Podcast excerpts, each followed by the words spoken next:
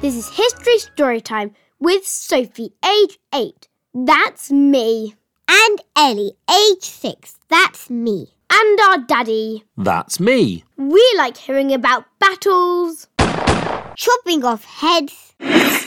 and kings and queens. For the Queen! I add in the funny bits. I add in the disgusting bits. And we tell a new story every week. So don't forget to subscribe or follow. Firstly, hello to some of our patrons. Hello to Arnab from Alabama in America. Hello to Treya and Grant, who are from Lancashire in England. Hello to Evelyn, who is six and from Auckland in New Zealand. In an earlier episode, we learned how Columbus was the first European to discover America. Hoist the sail! Though he didn't really discover it, because there were loads of people living there who didn't need discovering. This is my land. And anyway, the Vikings had already discovered North America. By the ancestors! In this episode, we thought we would learn about another great explorer. Captain Cook. Hi there. He was the first European to discover New Zealand Daddy, there are already people there. and Australia. There are already people there too, Daddy. Uh oh. And he discovered Hawaii. And there were people there too. What's the matter with you? Those people weren't just hanging around waiting to be discovered. They had their own homes and languages and cultures already. Well, fine. But he was still a great explorer who had an amazing life. And a grisly end. Captain James Cook was born in Britain 300 years ago. Britain was a rich country. She had a powerful navy and got rich through having colonies that she ruled and traded with. James Cook was not rich.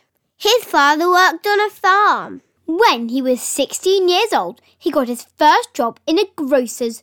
The grocer's was by the seaside.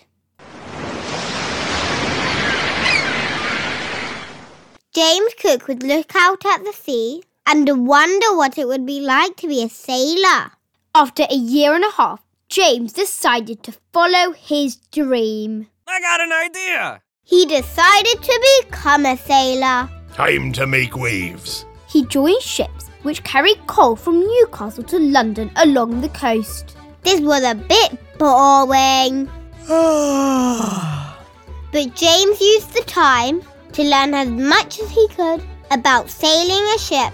Back then, lots of sailing involved mathematics. I love maths. You could use maths to work out where you were on a map. James Cook spent 10 years sailing and learning how to do all this maths. Then war broke out between Britain and France. James rather liked the idea of an adventure. He decided that carrying coal was dull. There be a storm a brewing. He joined the Navy. Because he was new, he had to start at the bottom as an ordinary sailor. Quickly, however, the Navy realized that they had an expert in James Cook. You old sea dog. They put him in charge of some of the sailing of the warships. The British wanted to capture Canada from France. The British came up with a plan to sail their navy up a river to attack the French. The French thought it could not be done. But the French had reckoned without James Cook.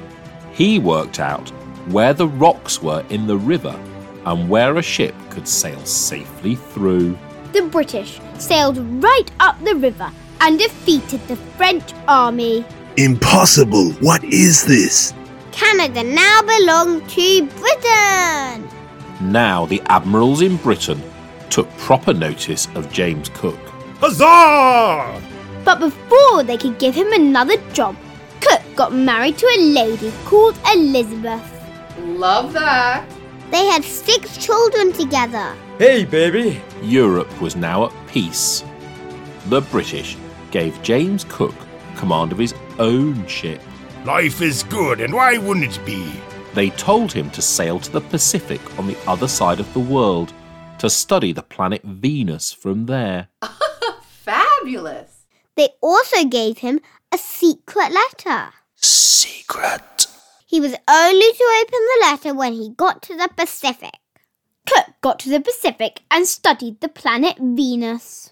Then he opened the secret letter. It told him of a mythical continent known as Terra Australis. Britain wanted to find this land before other powerful countries like France and to control it. From this day forward, I'm in charge. Captain Cook set sail. Early on, he had a stroke of luck. He met a local person called Tapia. Tapia knew how to sail by the stars, and he had already sailed many of the Pacific islands. He joined Captain Cook's crew and helped him find places in the Pacific. The first place he discovered were the islands that we now call New Zealand. Land ho! They were not empty. They already had people living there, called the Maori. Nice.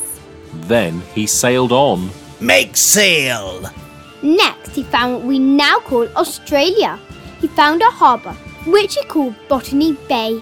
He also encountered the people already living on Australia, that we call the Aboriginal people. When he got back to Britain, it caused a sensation. Wow! The British then sent him out for a second voyage looking for more of Australia. He discovered more islands and claimed them for Britain. For the king! Again, when he returned to Britain, he was treated as a hero.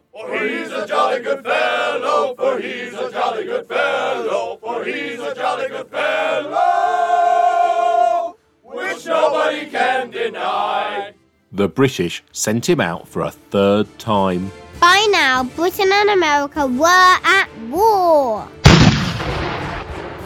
However, one of the American leaders, Benjamin Franklin, wrote to every American ship and said if they encountered Captain Cook, they were to leave him alone.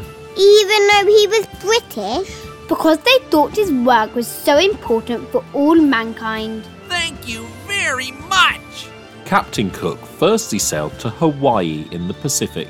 Then he sailed to Alaska in the top of North America, looking for a route to the Atlantic Ocean across the Arctic.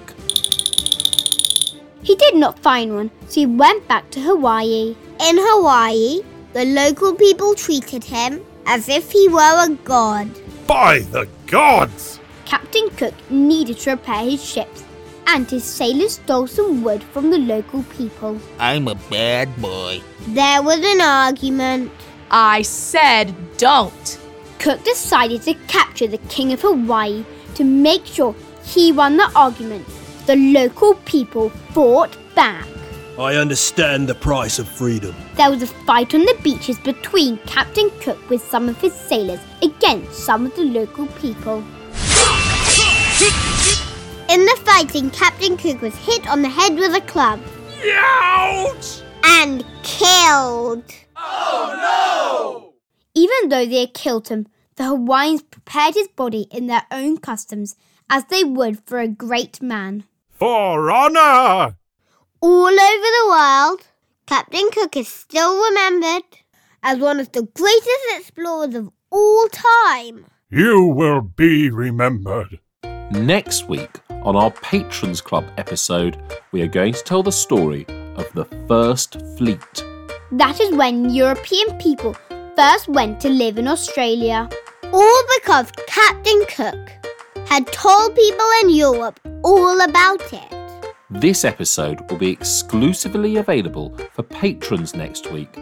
Then, in two weeks' time, we'll have another free episode like this one on Apple, Spotify, or wherever you listen to podcasts.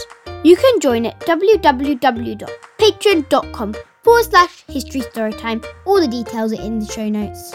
Sleep tight. Don't let the bed bugs bite.